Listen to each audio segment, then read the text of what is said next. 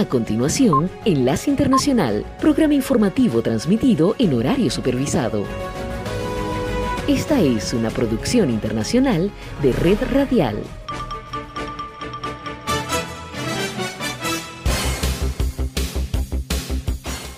Aquí comienza Enlace Internacional. Saludos a nuestra audiencia en Caracas, Venezuela y el mundo, a través de nuestra frecuencia Sintonía 1420 AM y en Soy Ángela Montilla en la presentación. Bienvenidos.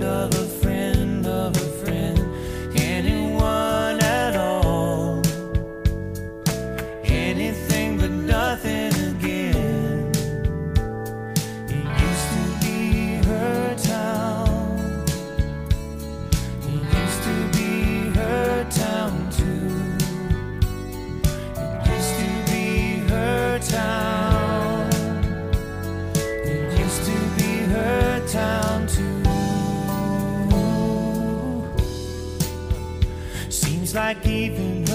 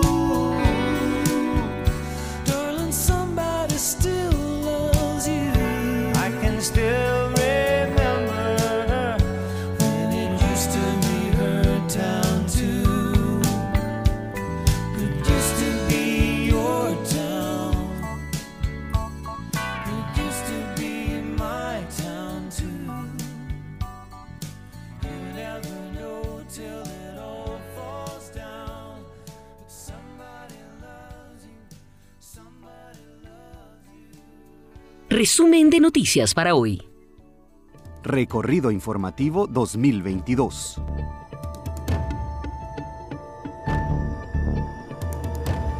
Suramérica en 2022 tuvo un agitado panorama político, desde las elecciones en Colombia y Chile hasta las difíciles relaciones del gobierno con su propio partido político en Bolivia y la profunda crisis en Perú. Marcaron la dinámica de una región con profundos cambios. Vamos a adentrarnos en el tema con los reportes de nuestros colegas Fabiola Chambi en Bolivia, Manuel Arias en Colombia y Silvia González en Perú.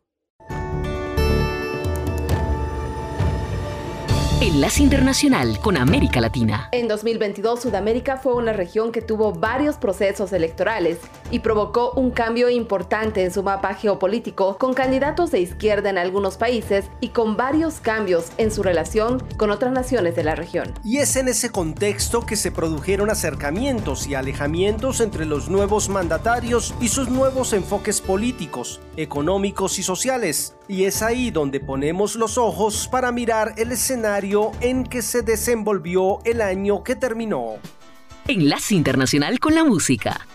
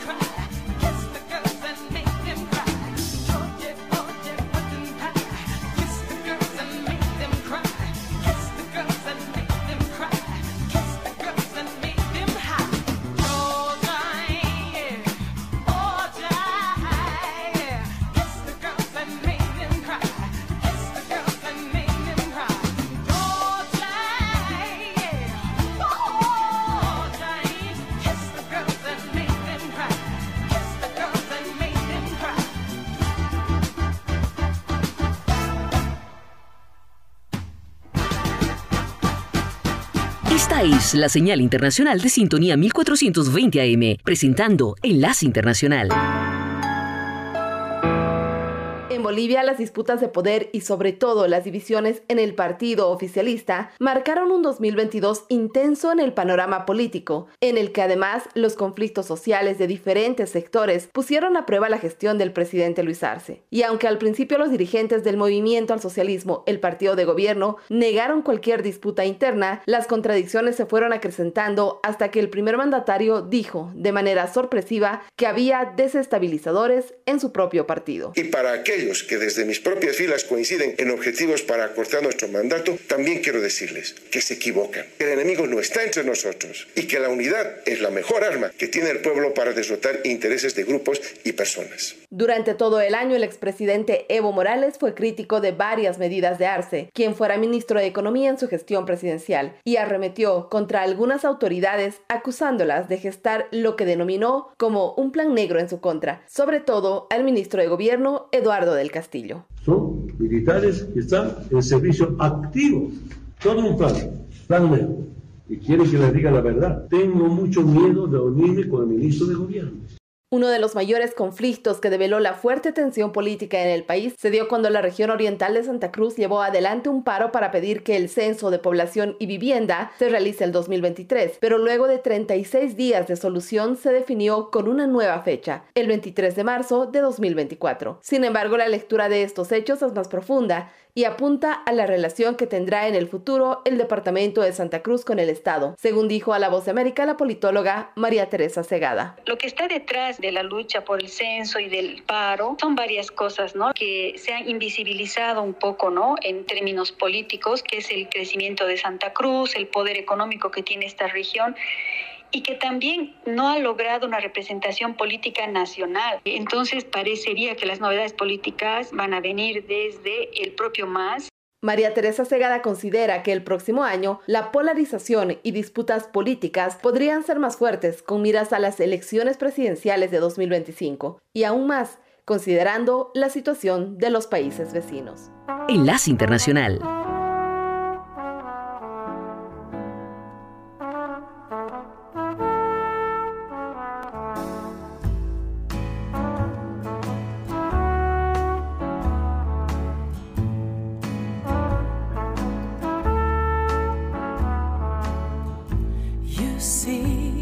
this girl. This girl's in love with you. Yes, I'm.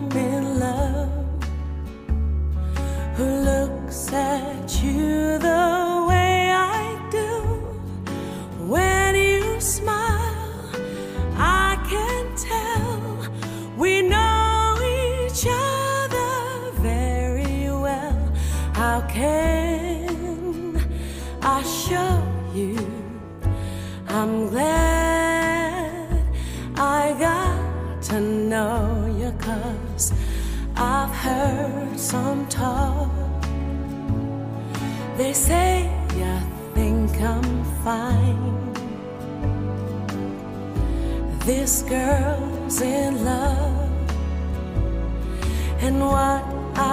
is it so?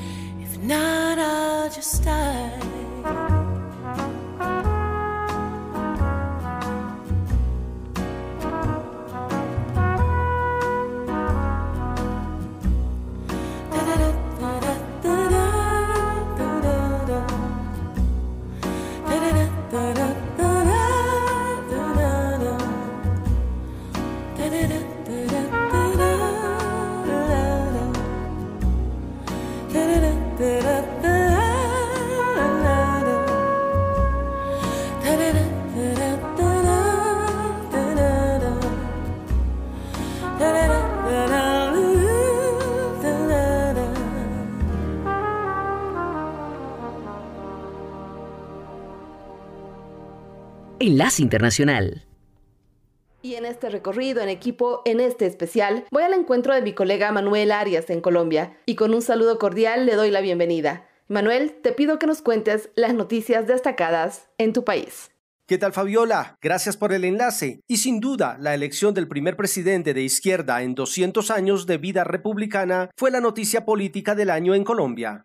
Este gobierno es un gobierno de la vida. ¿En qué consiste un gobierno de la vida? Yo diría, primero, en la paz. Segundo, en la justicia social. Tercero, en la justicia ambiental. Bajo las banderas del cambio y la reivindicación social, Gustavo Petro Urrego, un ex militante de la guerrilla del M-19, se convirtió en el presidente de Colombia, en un giro radical en la política del país. Un proceso que, según el ex magistrado del Consejo Nacional Electoral, Armando Novoa, sintetizó el descontento social que reinaba en el país. El estallido social y la pandemia no pasaron en vano. Se acumuló una serie de inconformidades con el orden vigente, con la manera en que se estaba ejerciendo el poder. Por décadas, las guerrillas izquierdistas habían intentado tomarse el poder por las armas y varios candidatos alternativos fueron asesinados. Sin embargo, desde las urnas, Petro lo logró, lo que a juicio de Alejandra Barrios, directora de la organización Misión de Observación Electoral, demuestra madurez política en el país. La posibilidad de tener alternancia, que no se asesina al candidato, que no se acaba con una organización política y además hicimos una alternancia pacífica. El cambio de gobierno llevó al expresidente Álvaro Uribe, que durante 20 años mantuvo la hegemonía política, a la oposición, aunque en un tono moderado, resalta el ex magistrado Novoa. El expresidente Uribe, que tiene un gran olfato político, entiende que no puede oponer una resistencia vertical al proceso de cambio, porque quedaría aislado de la nueva dinámica que se ha abierto en Colombia con el cambio de gobierno. El presidente Petro ha logrado una coalición en el Congreso que le ha permitido avanzar en algunas de sus propuestas de campaña e incluso se ha aliado con sectores que en el pasado criticó fuertemente, como señala el analista político Alejo Vargas. Que lo que hay hoy día es una profunda fragmentación de las representaciones políticas, de tal manera que ningún partido tiene capacidad de ser mayoría en el Congreso, lo cual lleva a construir coaliciones que son las que van a garantizar la gobernabilidad e implica que los presidentes tengan que ceder. No obstante, desde sectores radicales de la derecha, la oposición ha sido fuerte, como destaca Alejandra Barrios, directora de la MOE. Obviamente la oposición está en contra de la forma como se está gobernando, eso es absolutamente normal, pero estamos viendo un respeto a la oposición, es decir, aquí no se está pasando por encima de ella, no se está persiguiendo a la oposición, se le permite ejercer ese derecho y eso es propio de gobiernos democráticos. Por su parte, el ex senador uribista José Obdulio Gaviria advierte que los cambios y reformas que Petro ha propuesto pueden llevar al país al colapso en un futuro cercano. Todavía no hay esa conciencia Mattia Vecchi, se ha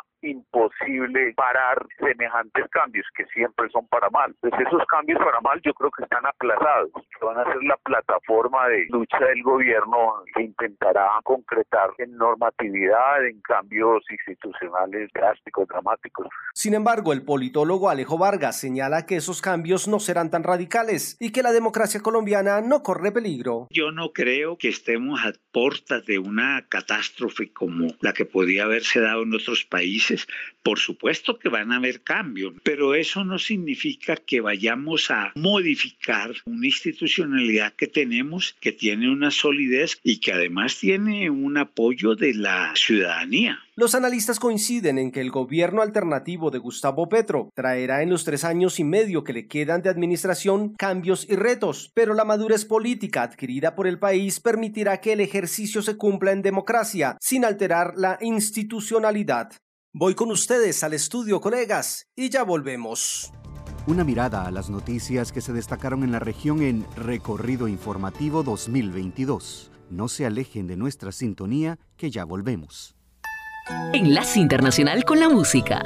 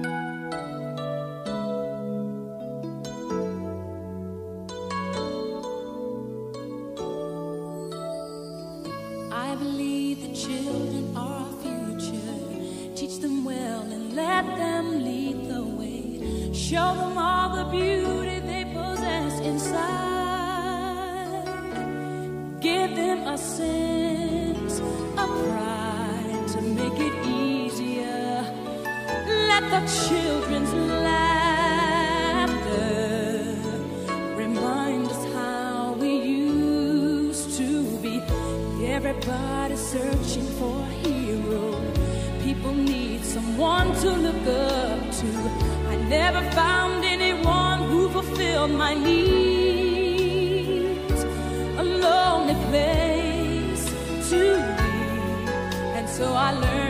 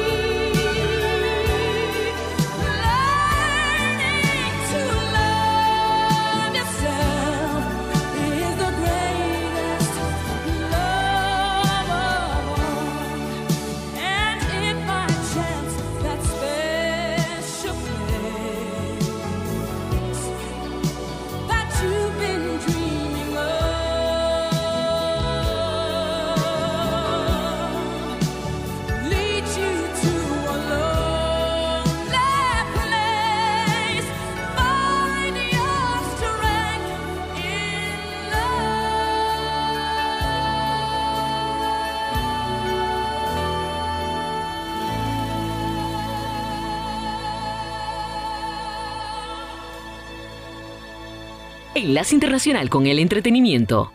Parece mentira, pero el año 2022 se acerca rápidamente a su final y ahora nos toca reflexionar un poco sobre varios de los artistas que ya no se encuentran con nosotros. Una de las pérdidas más sentidas en el mundo del espectáculo durante el año que finaliza fue la de la cantante, actriz y activista británico-australiana Dame Olivia Newton-John. La artista fue cuatro veces ganadora del premio Grammy. Su carrera musical incluyó cinco éxitos número uno y muchos otros que logró ubicar entre los primeros 10 lugares de la cartelera Hot 100, las 100 calientes de la prestigiosa revista Billboard. También colocó dos álbumes número uno en la cartelera Billboard 200, If You Love Me, Let Me Know, en el año 1974 y al año siguiente Have You Never Been Mellow. 11 de sus sencillos y 14 de sus trabajos discográficos fueron certificados oro por la Recording Industry Association of America. Con ventas globales de más de 100 millones de discos, Newton-John se estableció como una de las artistas musicales más vendidas durante la segunda mitad del siglo XX y hasta bien entrado el siglo XXI. En 1978, Olivia Newton-John protagonizó Grease, la película musical más taquillera de aquella época y cuya banda sonora continúa siendo uno de los álbumes más vendidos a escala global. En la banda sonora de ese filme hay dos dúos con el coprotagonista de la película John Travolta, You're the One That I Want y Summer Nights. Temas de Olivia Newton-John en solitario incluyen I Honestly Love You, ganador del Grammy por grabación del año en 1974 y particularmente Physical de 1981, uno de los sencillos Hot 100 de mayor difusión radial durante la década de 1980. Otros de sus sencillos incluyen If Not For You de 1971, Let Me Be There, Hopelessly Devoted to You, también de la película Grease, A Little More Love 1978, Twist of Fate de 1983 y de la película de 1980 Xanadu que ella protagonizó junto a Gene Kelly, Magic y el tema principal de la película Xanadu con música de Electric Light Orchestra. Newton-John, tres veces sobreviviente del cáncer, fue una defensora de la investigación del cáncer de mama, también fue activista por causas ambientales y de los derechos de los animales. La cantante nació el 26 de septiembre de 1948 en Cambridge, Inglaterra. Su madre nació en Alemania y llegó al Reino Unido con su familia en 1933, escapando del régimen nazi. El abuelo materno de Olivia Newton-John fue el físico judío alemán Max Born, ganador del premio Nobel. El padre de Newton-John fue oficial del MI5 en el proyecto Enigma. Olivia Newton-John falleció el 8 de agosto de 2022.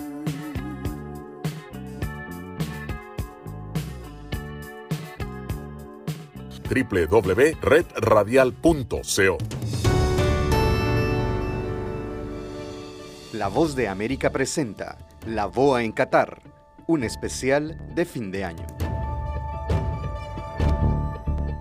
Amigos de La Voz de América, saludos desde Washington, D.C. Soy Héctor Contreras y tengo mucho gusto en compartir con ustedes este especial de fin de año, La Voz de América en Qatar. Intentaremos recoger en estos minutos de programa la emoción que vivimos desde octubre hasta el domingo 18 de diciembre en un mundial inusual por la época del año en la que se realizó y porque la nación anfitriona fue diferente a cualquier otra anterior.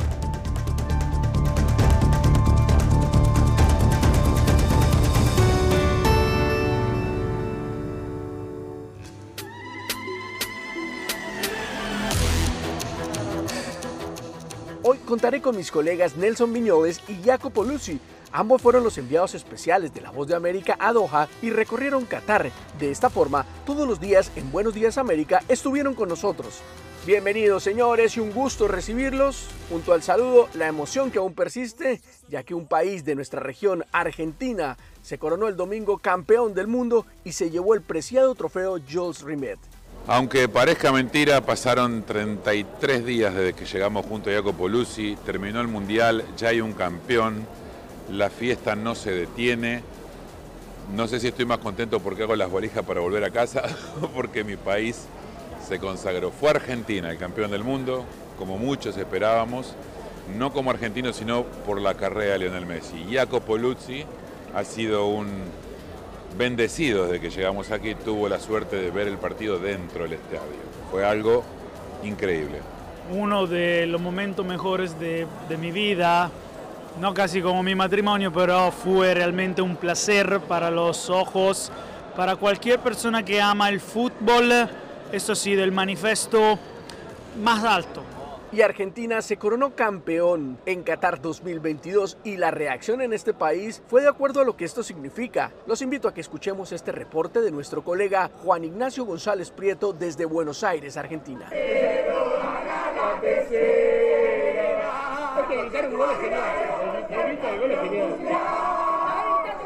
Así millones de argentinos salieron a las calles a festejar el tercer campeonato del mundo de fútbol que esperaban desde hacía 36 años. Por un rato dejaron de lado la crisis económica y las diferencias políticas que han marcado los últimos tiempos. El centro de Buenos Aires y las principales ciudades como La Plata, Córdoba, Rosario, Mendoza y Mar del Plata fueron los lugares de mayor concurrencia en medio de operativos policiales y caos de tránsito. Luis Carpio, un simpatizante, no pudo contener la emoción. No sabés lo que sufrimos. Y bueno, ahora estamos para festejar. Y hoy casi me muero, no, no.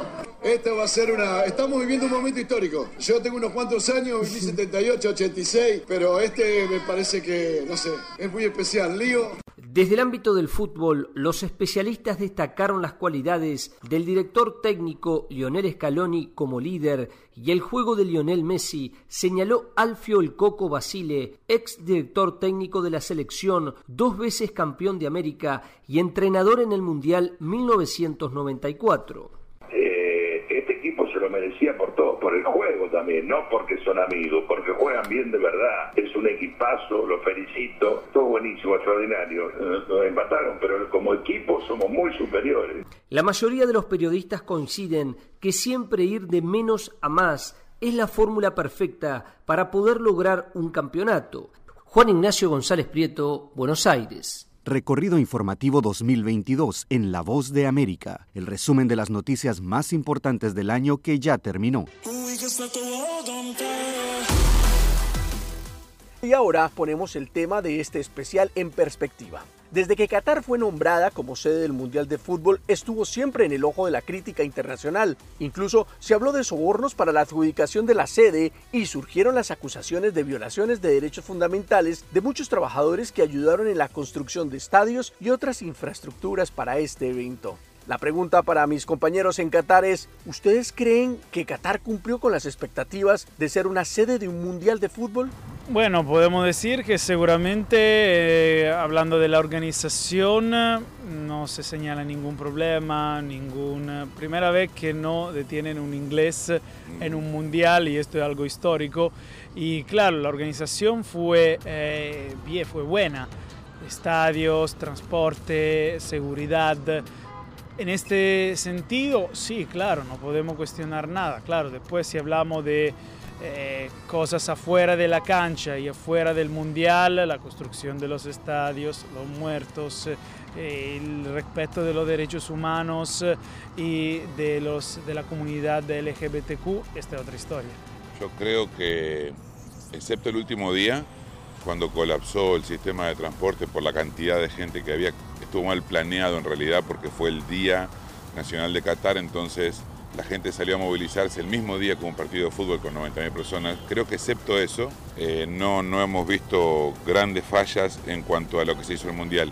En cuanto a lo otro que un poco mencionabas, a mí me sorprendió, por ejemplo, si cumplió Qatar, cumplió en prometer que iba a haber apertura.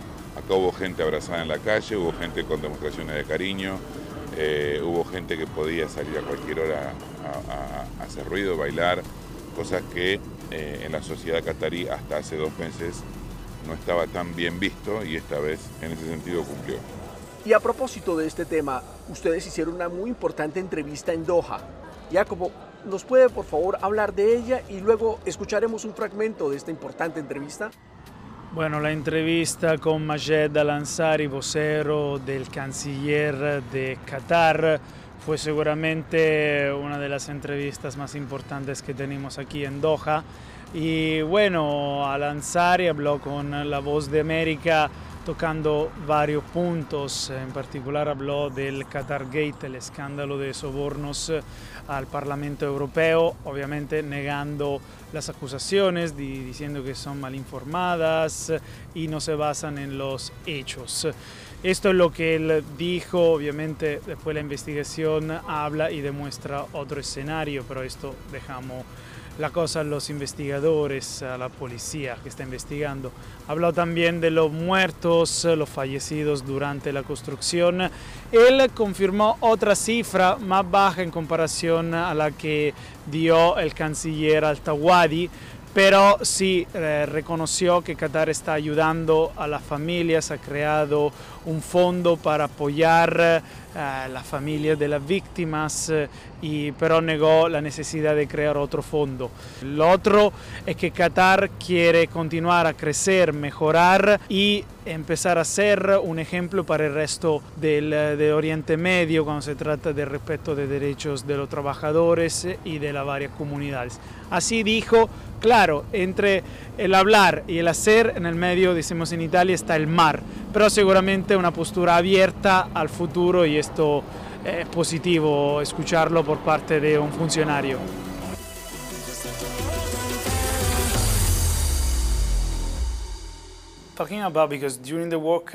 Hablando de ese tema, durante la Copa Mundial vimos una entrevista con uno de los ministros cataríes sobre la muerte de unos 400 trabajadores que estuvieron directamente o indirectamente involucrados en accidentes laborales.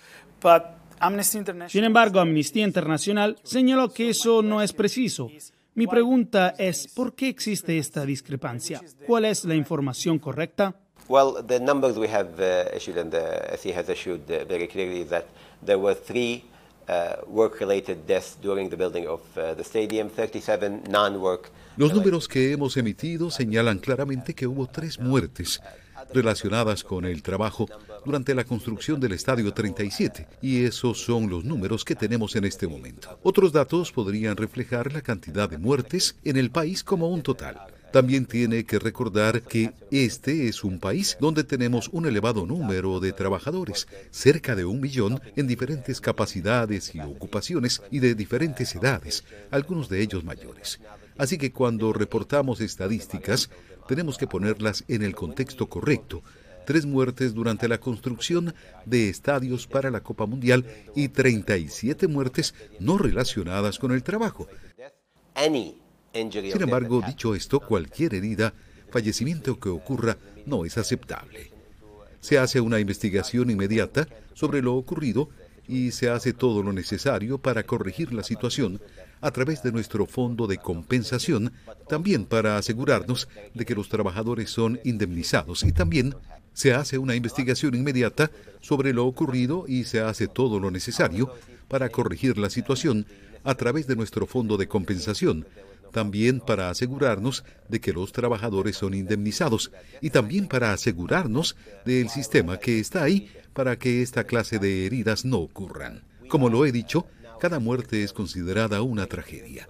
Y sobre este tema, nuestro colega José Pernalete produjo este informe que los invito a escuchar. En 2010, Qatar fue designada para la celebración de la Copa Mundial FIFA 2022. No pasó mucho tiempo para que grupos de derechos humanos y medios de comunicación comenzaran a denunciar abusos contra la población de trabajadores migrantes, en su mayoría del sur de Asia y África. Desde Nepal, jóvenes acudieron en masa hacia Qatar y muchos pidieron prestado grandes sumas de dinero para llegar allí. Antes de que su esposo Muneshwar fuera a Qatar, Ashlani Devi Javad dice que le pagaban solo cuatro kilos de arroz al día por su trabajo en Nepal. Murió en Qatar en 2018. Muneshwar trabajaba en la construcción, a menudo transportando cargas pesadas a la parte superior de los rascacielos en construcción. A su familia le dijeron que murió por insuficiencia cardíaca durante la noche. Su cuerpo fue traído 15 días después de la muerte.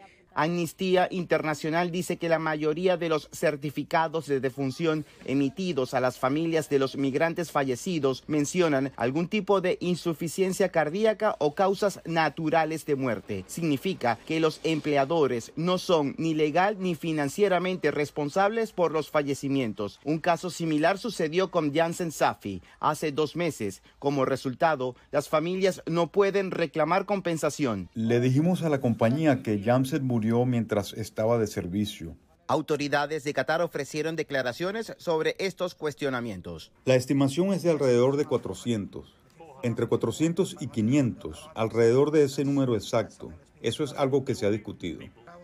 Lo que diré es que una muerte ya es demasiado, simple y llanamente. José Pernalete, Voz de América. Gracias, José Pernalete. Y ahora les pido a ustedes, distinguidos oyentes, y a mis colegas allí en Qatar, unos minutos para una pausa y ya volvemos con este especial, La Voz de América en Qatar.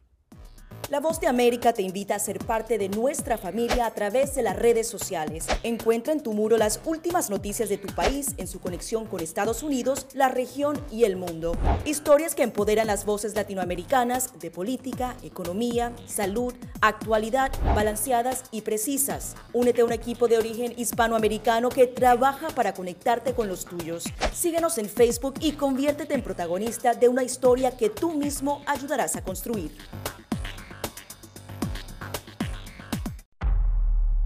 Desde la voz de América, la actualidad de la crisis en Ucrania. La guerra había comenzado. Sin duda todo esto nos afecta mucho, pero confío en la justicia de la causa ucraniana. Mientras la ofensiva militar rusa avanza sobre Ucrania. Una cobertura completa y análisis a diario. Sus habitantes quieren escapar cuanto antes. Salvador no escapará a los efectos. El ejército ucraniano dice que la cantidad de ataques de artillería en la... Haciéndose audible la invasión en Ucrania. Guatemala condenó enérgicamente la tensión que crece entre Ucrania y Rusia. Sintonícenos y síganos en las redes sociales como Voz de América.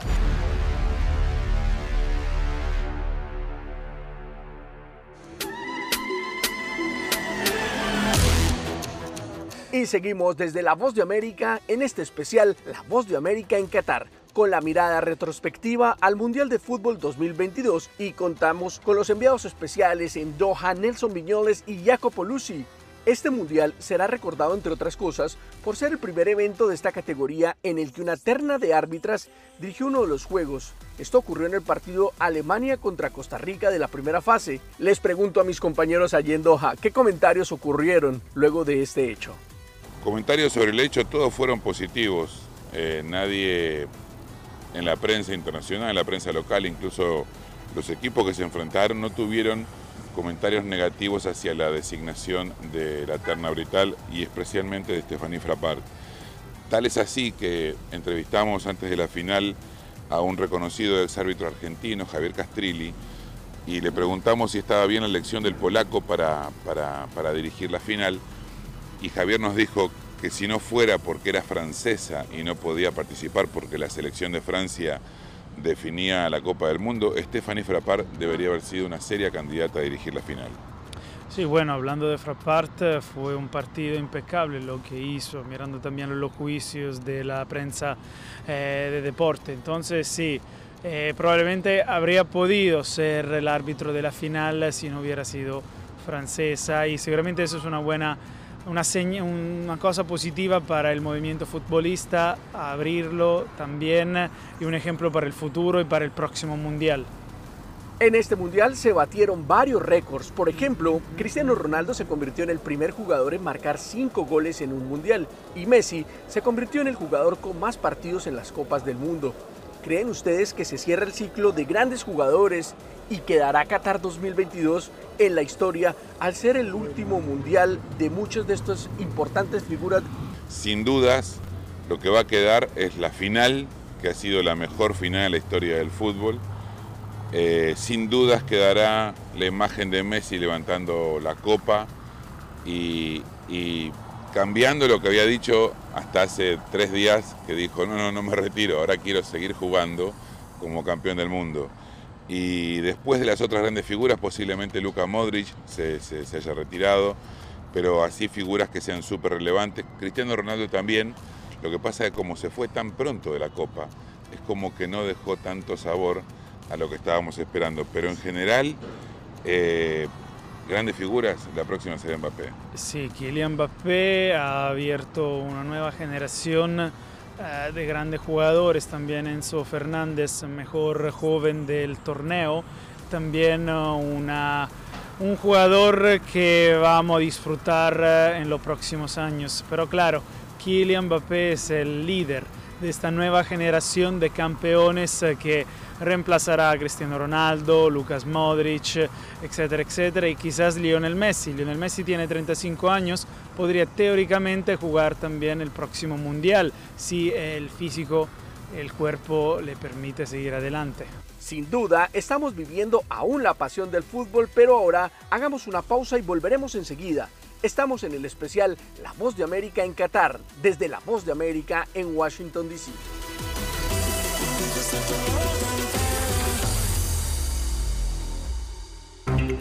Estas son las noticias.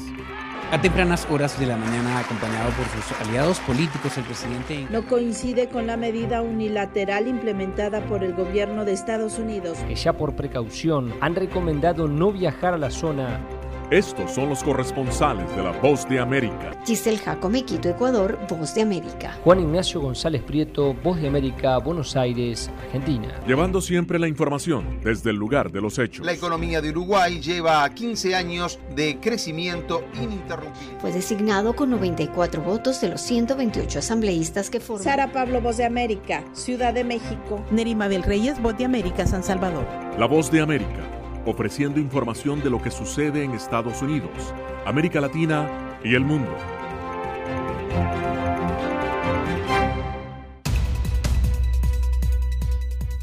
¿Qué tal amigos? Les saluda Henry Llanos para invitarlos a escuchar Deportivo Internacional.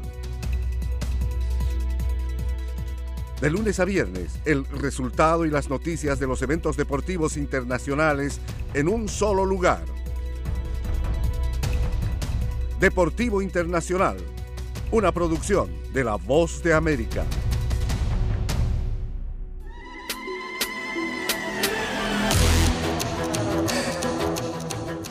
En La Voz de América estamos hablando sobre el Mundial de Fútbol Qatar 2022 en este especial de fin de año. Y Nelson, Jacopo, llegó el momento de las conclusiones. Primera pregunta, ¿cuál fue el país con la mejor fanaticada en Qatar? El país con mayor fanaticada en Qatar indudablemente fue Argentina, Jacopo. Y Marruecos, o sea, se la juegan porque Marruecos aquí tenía también el apoyo de la comunidad marroquí en Doha, que recordamos inmensa, mala simpatía de todo el mundo árabe y del continente africano. Claro, Argentina, todos los fanáticos que vinieron, creo que fueron la, el grupo de hinchas más grande, 50.000 solo en la final, entonces sí, decimos un empate para ser políticamente correctos. Un pero, empate técnico, como dicen en el boxeo.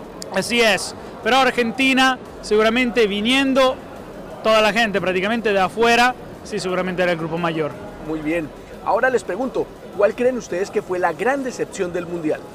Bueno, para mí la gran decepción del Mundial ha sido Alemania, aunque no ha venido jugando bien últimamente, no ha ganado mucho, le ha costado llegar, pero de los que más esperaba yo y que más me ha decepcionado es Alemania. Bueno, yo te diría Bélgica, porque en el ranking FIFA eh, tienen la posición número 2. Pero se sabía que Bélgica ya había terminado su generación de, de oro. La verdadera decepción fue Brasil, porque Brasil tenía que ganar, o sea, todos decían, iba a la final, o sea, o por lo menos la semifinal supuestamente contra Argentina. Entonces su tiki-taka, toda esta posesión de la pelota, sin pero realmente marcar, súper decepción. Estoy totalmente de acuerdo. ¿Y cómo califican ustedes el desempeño de los equipos latinoamericanos?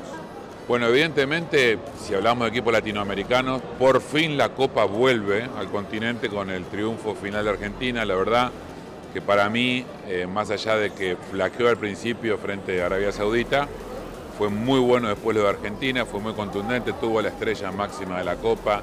Eh, estaba justamente leyendo algo de que Mbappé dijo en mayo que el fútbol latinoamericano está, está a años luz del fútbol europeo. Bueno, por suerte no fue así. Bueno, la Copa volvió a América Latina después de 20 años. Recordamos la última victoria del continente fue Brasil 2002 en Corea del Sur y Japón. Claro, uh, podemos hablar bien de Ecuador, que demostró ser un equipo que está creciendo mucho y quizás al próximo mundial podría ser una muy buena sorpresa. Brasil necesita un delantero, esa es la realidad. Decepción Uruguay, pero Uruguay probablemente ya había llegado al final de la generación de oro de Cavani, Suárez, Godín. Entonces sí, eh, pero no podemos dar un resultado negativo, una clasificación negativa a América Latina en este mundial porque Argentina ha ganado. Y teniendo en cuenta lo que dices, si equiparamos a Ecuador, Brasil y Uruguay, me parece que Ecuador hizo más para lo que tenía con respecto a los otros dos. Exactamente, y recordamos, en el al mundial Europa califica tres equipos, mientras América Latina tiene cuatro más uno cuando que Perú salió, uh, perdió contra Australia. Entonces recordamos que no es fácil para América Latina mirando a con solo cuatro países, máximo cinco que pueden ir al Mundial. Entonces realmente hablar de esta diferencia no tiene mucho sentido, pero a ver con el próximo Mundial donde deberían ser seis equipos. Al ser Qatar 2022 eh, el último mundial con este formato de 32 equipos, ¿creen ustedes que un mundial de 48 equipos, que será el próximo 2026 aquí en Estados Unidos, Canadá y México, será mucho mejor? ¿Será un formato mejor, más amplio, con más equipos? ¿Será más divertido? Bueno, yo creo que un mundial con 48 equipos no va a ser mejor porque va a darle la posibilidad a muchos equipos que realmente no tienen que ofrecer a nivel global eh, competir contra otros y me parece que van a jugar como hace muchos años cuando iban equipos muy débiles a ver quién le mete más goles para poder pasar al grupo. Bueno, yo no puedo que estar feliz eh, porque quizás así Italia se va a calificar después eh, de haber fracasado dos veces 2018 y este mundial. Entonces soy optimista probablemente tienen que cambiar la forma del, em, del, torneo y se habla de grupos de tres, entonces donde realmente quien es fuerte gana y pasa, mientras ofrece una segunda oportunidad con el segundo partido a los otros equipos. Seguramente va a dar oportunidades más a América Latina, a África y a Asia para construir, para desarrollar el movimiento futbolista fuera de eh, Europa que ha liderado en los últimos 20 años. Y, y, asumándome lo que acabas de decir, durante el torneo Gianni Infantino, viendo lo atractivo que fue este, comenzó a dudar si hacer grupos de tres para el próximo Mundial. Posiblemente sean grupos de cuatro otra vez, pero veremos qué pasa. Es verdad que muchos partidos se decidieron, por ejemplo, el segundo lugar del grupo en el tercer partido. Messi y la banda de Scaloni perdieron el primer partido y solo con el segundo pudieron invertir la dirección y contra Polonia se jugaron el acceso a los octavos. Y entonces quizás sí, pero 48 sí porque sirve para dar más oportunidades y para ver crecer jugadores y selecciones afuera de lo, lo, lo, lo usuales. Recorrido informativo 2022 en La Voz de América, el resumen de las noticias más importantes del año que ya terminó. Hacemos una pausa.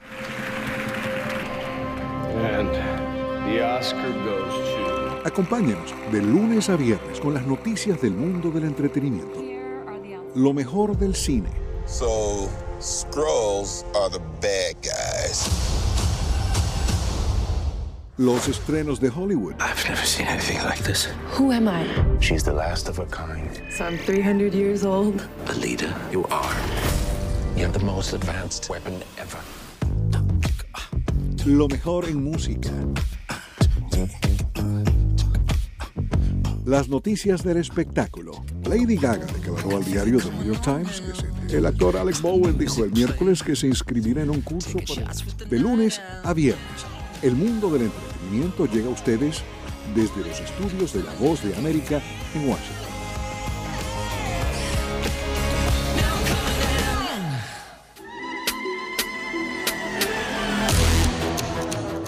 Bueno, pues muchas gracias a Nelson Viñoles y Jacopo Luzzi. Fue absolutamente estupendo contar con ustedes a lo largo de este torneo mundial, pero en especial hoy en este especial. Ha sido una Copa del Mundo mm, diferente, en invierno europeo, en Qatar, en el medio de la Champions y las ligas nacionales, muchos lesionados, muchos cansados, pero la verdad que al mismo tiempo muchos dijeron mejor jugar ahora que al final de la temporada cuando todos están cansados eh, y lesionados. Entonces realmente algo interesante, un mundo que se descubrió, claro, mejor volver al verano, en mi, mi opinión. Pero seguramente, sobre todo seguridad buena, acceso a los estadios bueno, no quiero decir nada particular, pero mirando solo a la cancha y al mundial, fue, sí, fue, fue algo positivo, sobre todo porque no pasó nada de accidentes. Yo me quedo con lo que nos dijo Neri Pumpido, un campeón del mundo con Argentina del 86, que este mundial podría decretar el final del tiki-taka, de tener posesión y posesión y posesión, pero sin lastimar como le pasó, por ejemplo, a España. Entonces volvimos, y tenía razón también Neri Pumpido aquel día que nos dijo a la gambeta, al desborde, al juego rápido, habilitar a la gente que esté de frente al gol. Eso en lo futbolístico. En lo demás, si hago un balance, no, no solo lo que nos pasó a nosotros, sino con la gente, la gente esperaba llegar acá y ver una cosa y llegó y encontró otra y la disfrutó. Entonces bienvenido sea que todos pudieron celebrar como en este momento la gente va por las calles, no importa las banderas, los colores, y van celebrando que terminó una Copa del Mundo. Y recordamos eh, que sí, bueno, sobre todo en Qatar, con toda la comunidad de migrantes de Bangladesh, India, Nepal, eh, África o de Oriente Medio, todos simpatizantes de Argentina. Entonces, eh, ahí estamos mirando no solo los argentinos, pero Doha, Qatar celebrando. Habría pasado probablemente igual con Marruecos, pero seguramente algo bonito y si tú vas a otro país, Alemania, cuando ganó Italia en 2006, yo estaba, no había alemanes celebrando la victoria de Italia, ni cerca. Entonces, algo positivo y algo que queda. Si nos despedimos de cortita y al pie, este, este podcast que fuera creado un poquitito antes del Mundial para vivir todo lo que nos dejó esta sorprendente Copa de Qatar 2022 que parecía tan lejana, que parecía tan rara, parecía que nos iba a ofrecer tantos inconvenientes y a decir verdad, después de 33 días, Jacopo, estamos haciendo las valijas y nos volvemos a casa con los ojos llenos de fútbol, mucho más vos que yo porque he visto mucho más en los estadios y con una experiencia que nos va a quedar para toda la vida. Bueno, yo tenía que recuperar, llegar a tu nivel de fútbol que viste en 30 y pico años, entonces tiene sentido que he visto más partidos que, que tú. La cosa que seguramente me molesta es regresar al frío, regresar a la nieve, porque parece que para Navidad vamos a tener una tormenta de nieve en Washington, mientras aquí estamos a 30 grados, pero se acaba un mundial único en la historia, probablemente el último, el primero y último en invierno, invierno europeo, próximo será en verano y será siempre más tecnológico. He visto mucha tecnología aquí. Fue seguramente una experiencia que como aficionado, como periodista y como persona fue algo eh, inolvidable. Gracias a todos. Jacopo Luz y Nelson Miñoles, esto es La Voz de América. Llegó el momento de cerrar nuestro trabajo. La próxima cita mundialista será en 2026, cuando Estados Unidos, México y Canadá compartan la responsabilidad de ser las sedes del próximo mundial. A nuestros oyentes muchísimas gracias por su atención y aprovechamos para desearles unas felices fiestas y un feliz fin de año. Hasta la próxima.